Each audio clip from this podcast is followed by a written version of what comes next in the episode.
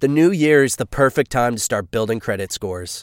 Because when your credit scores increase, your opportunities do too, like loan approvals and lower interest rates. Chime makes it easier to keep building your credit with a secured Chime Credit Builder Visa credit card. You can use Credit Builder everywhere Visa credit cards are accepted. Chime helps you build your credit score safely by using your own money to make everyday purchases and on time payments. To apply, just open a Chime checking account with a $200 qualifying direct deposit. And don't stress, there's no annual fee or credit check required to apply and get started. Start building your credit history and finding new opportunities with the secured Chime Credit Builder Visa credit card. Get started today at chime.com/build. That's chime.com/build. The Chime Credit Builder Visa credit card is issued by the Bancorp Bank NA or Stride Bank NA, members FDIC. Late payment may negatively impact your credit score. Results may vary. The Whiskey Mistress,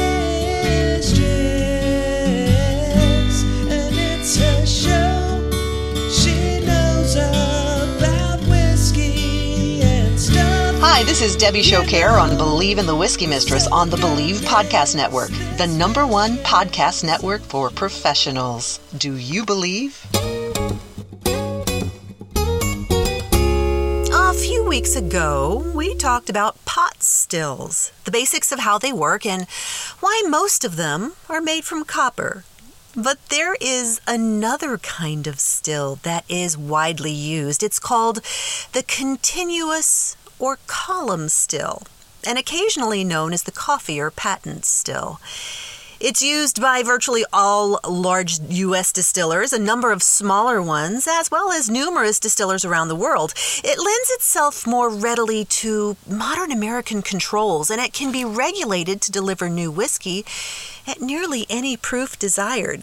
Proof, you may remember, is a measure of the alcohol content in an alcohol beverage. And when we're talking about proof in regards to a still. We're talk we're not talking about the proof at which you purchase it in the bottle. We're talking about the proof at which it actually comes out of the still. And the continuous still, it looks like a tall cylinder, usually rises two or three stories of the distillery. The inside of the still, it's fitted it's fitted with these uh, numerous baffle plates. They look like perforated shelves. And distilling, remember, distilling is based on the fact that nearly every liquid, if heated, will boil at slightly different temperatures. That's how we get the good stuff out of the fermented mash. Distilling. So, in the column still, distilling is accomplished by pumping the preheated fermented liquid mash to the top of the still and letting it splash down through those baffle plates. At the same time, steam enters at the bottom of the still and rises through the baffle plates. And in constant contact with the mash, the steam distills and redistills the liquids as it rises and finally passes on through the top of the still where it's cooled and condensed as new whiskey. The spent liquids, they drop to the bottom and are drawn off. Okay, okay, okay. So now picture it if you can. When I lecture about this, when I talk about this in person, I'm usually making these grand gestures to explain it. So just use your imagination here. The mash, it's working its way down through the perforated shelves, the baffle plates. And at the same time, that steam is rising up through them, distilling the liquids up and out. Well, by the time the spent mash makes it to the bottom, they've already got more being pumped in from the top. They are continuously distilling, hence the name, air quotes, continuous still, also known as a column still because of the way it looks. And because they are continuously distilling, it's a much more cost effective way to produce any distilled beverage when you compare it to the pot still, which distills in batches and is far more time consuming and laborious. The continuous still, it was a huge revolution when it was invented, first in 1826 by a Mr. Robert Stein, who was a distiller in Clackmannanshire. It's a, it's a small historic county and council in Scotland. And Mr. Stein's design was first used at the Cameron Bridge Grain Distillery, which is considered to be the oldest distillery in Scotland. But I digress. There's a whole history about the Cameron Bridge Distillery I'd love to get into, but mm, that's a story for another time. So, now Mr. Stein's design For this revolutionary still was improved upon and then patented by a Mr. Aeneas Coffey, an Irishman, in 1831. Now, his name, spelled C O F F E Y, coffee. It may sound familiar, especially if you're a fan of Japanese whiskey. Uh huh, that's right. Nikka coffee grain whiskey. It has nothing whatsoever to do with the coffee, the kind you drink in the morning. The word coffee on Nikka's label, that refers to the use of one of their continuous coffee stills. Uh-huh.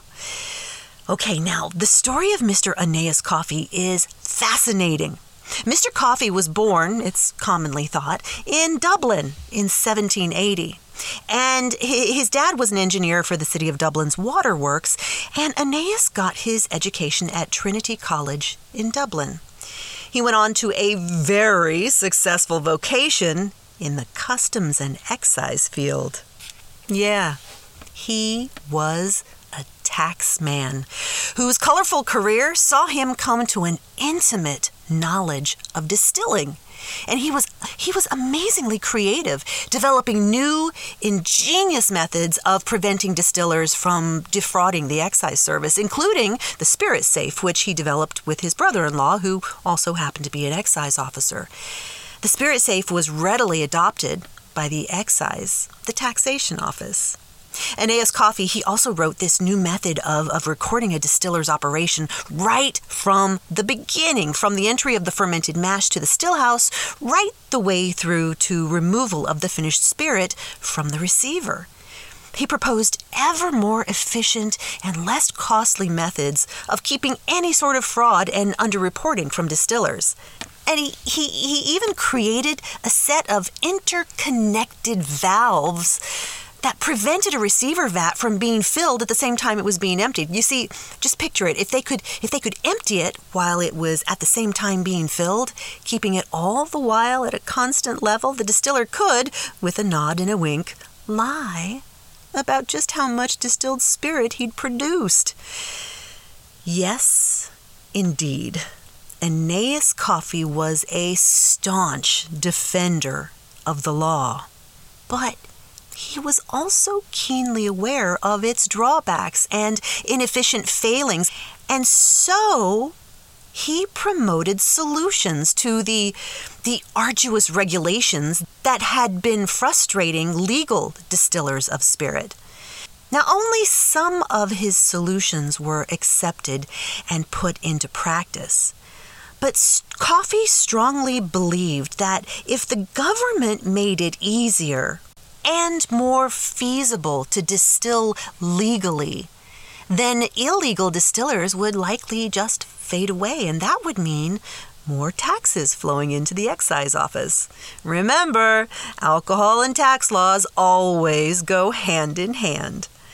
And so, Coffey promoted and facilitated the 1823 Excise Act, which did actually make it easier to distill legally. And that in itself well, that also is quite a story. Maybe I'll do a segment on that one day. But suffice it to say, Aeneas Coffey was a clever and successful taxman. And hey, everybody loves the taxman, right?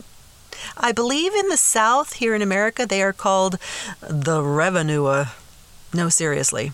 Revenuers, excise officers, the taxman, they are not loved kind of sort of the opposite.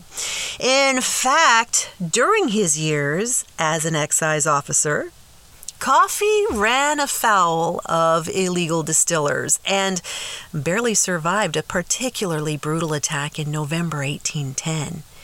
He was bayoneted and left for dead. Here's an account, an actual account by Aeneas Coffey of the attack, and I'm going to quote I was attacked by about 50 men, 50, 50 men. They fractured my skull, left my whole body one mass of contusion, and gave me two bayonet wounds, one of which completely perforated my thigh, and to this day I feel bad effects from them, which I never expect entirely to get rid of. Yeah, he said that in 1816, about, about six years after the attack. Well, Aeneas Coffey, he was really good at what he did. And when he retired in 1824, he had achieved the position of surveying general examiner. What had happened during that successful career was that he had acquired an amazing understanding of the intricacies of the business of distilling. And so he went into the business for himself. Yep. There was a period of time when Aeneas Coffey actually ran a distillery, too, in fact, the Dodder Bank Distillery and Dock Distillery, both in Dublin. Now, I have heard his move from taxman to distiller referred to as something akin to a gamekeeper turned poacher, and I'm really not sure that I agree with that. I, I think he was I think he was smart and that he knew where to apply those smarts. You, you see, I would personally never refer to any distiller as a poacher, nor to an excise man as a gamekeeper.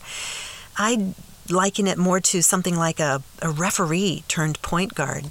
And yes, that particular reference is meant to make me sound like I know something about sports. but yet again, I digress. You see, from the end of the 18th century, the 1700s, right the way through to Aeneas Coffey's time, there were steadfast developments in the science and engineering of distilling. And while the forays into patents of the continuous type stills first surfaced around 1808, it really wasn't until Robert Stein registered his first patent in 1827 that the real strides were made.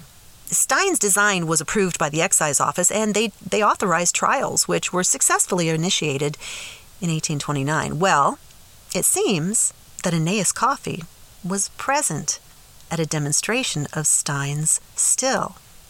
And using his own intimate knowledge of distilling, of, of distillery engineering, he took the best parts of Stein's design and made some decidedly brilliant, efficient alterations. Yeah, yeah, yeah, blah, blah, blah details. I will spare you the technicalities, but Coffey made three major changes over Stein's, the, the column still as Stein designed it. Uh, well, his really wasn't efficient, and Stein's design required frequent cleaning, meaning frequent stops in the distilling process. It, it may not have been perfect, but it was the perfect starting point for Aeneas Coffey. His modifications, Coffey's modifications, made the still far more efficient, and it allowed the production of a higher proof, lighter spirit. Within five years of patenting his new still, Aeneas Coffey was receiving sufficient orders that he founded Aeneas Coffey and Sons in London just a few years after establishing the business he closed his distilleries and let, spent, he spent the rest of his business years focused on making and installing his patented coffee stills in distilleries across the globe.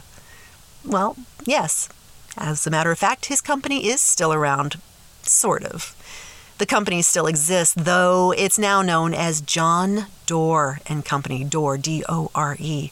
John Dore and Company Limited you see, Aeneas Coffey Jr., Coffey's son, well, he, he sold his interest to John Dore and Company after his father passed away in 1852. And you know, we, we really don't know very much about Aeneas Coffey's later years. His son, Aeneas Jr., well, he went to South Africa and managed a distillery there. And after his wife died, unfortunately died childless, um, he returned to England and he lived the rest of his life near London. It's, it's really hard to overstate the contribution Aeneas Coffey made to distilling. And yes, yes, I, I do, I know. A pot still makes a more flavorful whiskey, but remember, there are distillers who also make spirits other than whiskey. I know, shocking, but it's true. And for those who need to produce a grain neutral spirit, distilling, the ability to distill at a high proof, is desired. And there are a lot of whiskey distillers who use a coffee or continuous still for a number of reasons. Look, it's so much more cost effective and time effective. You can regulate it much more easily. Look, it, it makes a really good spirits, really good whiskey.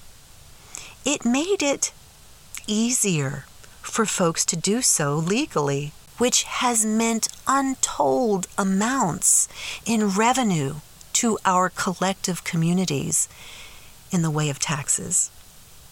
Aeneas Coffey's invention, okay, even if you only attribute to him the refinements of the invention, but it was his fine tuning of a very good idea that made it a great idea. And that great idea has been used in distilling all over the world by large companies, small ones, and every size in between. The continuous still, the coffee still. Hmm. And now you know. Yes, May 29th has come and gone, and I had an amazing time Friday night with I don't know six or seven people. It, it was it, it was a it was a virtual whiskey tasting party with Tony and Al and Mike and another Mike and Kevin and In and I'm probably leaving somebody out, so I'm so sorry. I hope you're all listening. Um, it was just wonderful. We tasted seven different whiskeys, and I think over time I'm going to share each one of those whiskeys with you here. Um, it was a lot of fun. We were together for about two hours on Google Meet. We had a great time. We laughed, we drank, we learned. And I hope that uh, some of you may be interested in doing so with your nearest and dearest. If you're interested, in hosting your own whiskey tasting adventure with the Whiskey Mistress leading you, please make sure you contact me at bleav in the whiskey mistress at gmail.com. That's bleav, B L E A V, in the whiskey with an E mistress at gmail.com. But something else that came up uh, while I was talking with these fine folks Friday night, one of the fellows there, um, I want to say it was one of the mics, but I don't remember, so forgive me if I don't remember. He asked me. Apparently, he'd been looking at me on the internet, finding finding things that I'd been doing, and he saw an interview with me where I was talking about the very specific methods of tasting, and he was asking me some questions about it. And so, of course, I taught them the Whiskey Mistress's seven specific, very special steps to tasting whiskey, and each one of them said, "Wow, this this is so different. This has changed my whole way of experiencing whiskey." And so when I heard that again, I wanted to make sure that I didn't delay anymore and that I share with all of you how to properly taste and enjoy and appreciate your whiskey. So here we go. Pen and paper? Yeah, don't bother taking notes. I'm not going to test you on it. Um, so there are seven steps. The first thing, yeah, you can look at it if you want. I'm sure it's very pretty. It's not wine. the second thing is you are going to nose it like you would a wine. Stick your nose down in there, the glass, and get a big whiff. Yep, that's right. That first time you nose it, it's like your nose is getting drunk. You're getting nothing but alcohol. So I want you to nose it a second and third time, but this time with your mouth open. And you see, that way, more of your sensory nerves are getting stimulated. You're going to find that it's a completely different experience. You're actually able to pick up some nuances of aroma. Let's see, one, two, three. The fourth step, we're going to add a little water. And by a little bit, I mean like a half a teaspoon of water. You see, whiskeys have these glycol components to them. There's a big long chemical name, but they're glycol components. And they sit on top of a whiskey like an oily film sits on top of water and they they mask some of those aromas that whiskey lovers enjoy and when you add that little tiny bit of water it breaks through the surface tension of those glycols and releases those aromas so then when you go to nose it again, step five, it is another, it's another completely different experience because what you've done is you've released some of those more subtle aromas. And what you'll find is when you nose it after adding that half teaspoon of water, some of the more subtle fragrances are going to work their way right to the front, or you're going to notice aromas that you could barely detect before. So let's see. I think that puts us to number five. Step number six guess what? We're actually going to taste it. And let me tell you though, you want to take a sip and hold it in your mouth for four or five seconds. That's really important. What you find is a lot of people, when they're drinking whiskey, they shoot it, they gulp it because they expect it to burn. And they're trying to get past the burn by, by shooting it. And what they don't realize is it's the gulping that causes the burn. If you hold it in your mouth four or five seconds, you're actually going to get what's known as a mouth feel. It's going to tingle a very specific place in your mouth. And it's very interesting. Every whiskey has a slightly different mouth feel.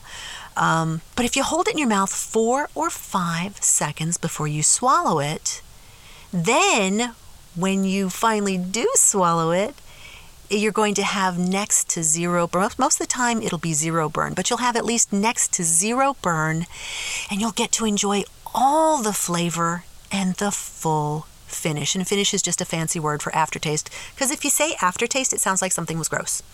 So, those are my seven steps. You can look at it if you want, but then you nose it, nose it two more times with your mouth open, add a half a teaspoon of water to break through the surface tension of those glycols before nosing it yet again.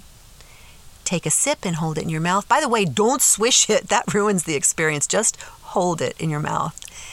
And then swallow it and enjoy all those sensory experiences.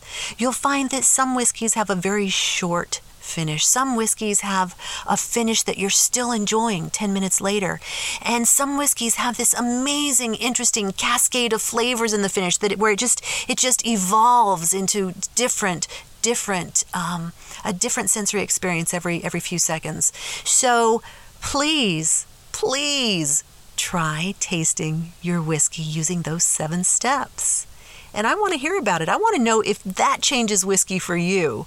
If it does, let me know. Send me a line on bleav in the whiskey mistress at gmail.com. Hey, if it doesn't, I want to know. Send me a message. If you have any questions, if you have any comments, if you want to correct me on something, because I never mind that. And uh, I'd love to hear from you. If there's anything you'd like me to talk about here on Bleav in the Whiskey Mistress, just send me a line. I hope you're having a wonderful, wonderful, safe, enjoyable, delightful day. I wish all of you and yours safe and well. God bless. Thanks for listening. Join me next week on Bleav in the Whiskey Mistress, right here on the Bleav Podcast Network. Whiskey Mistress,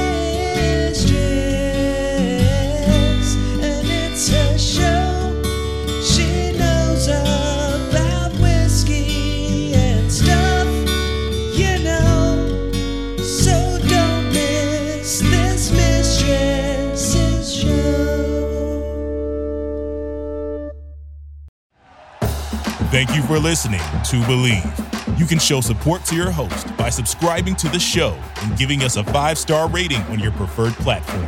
Check us out at Bleav.com and search for B L E A V on YouTube.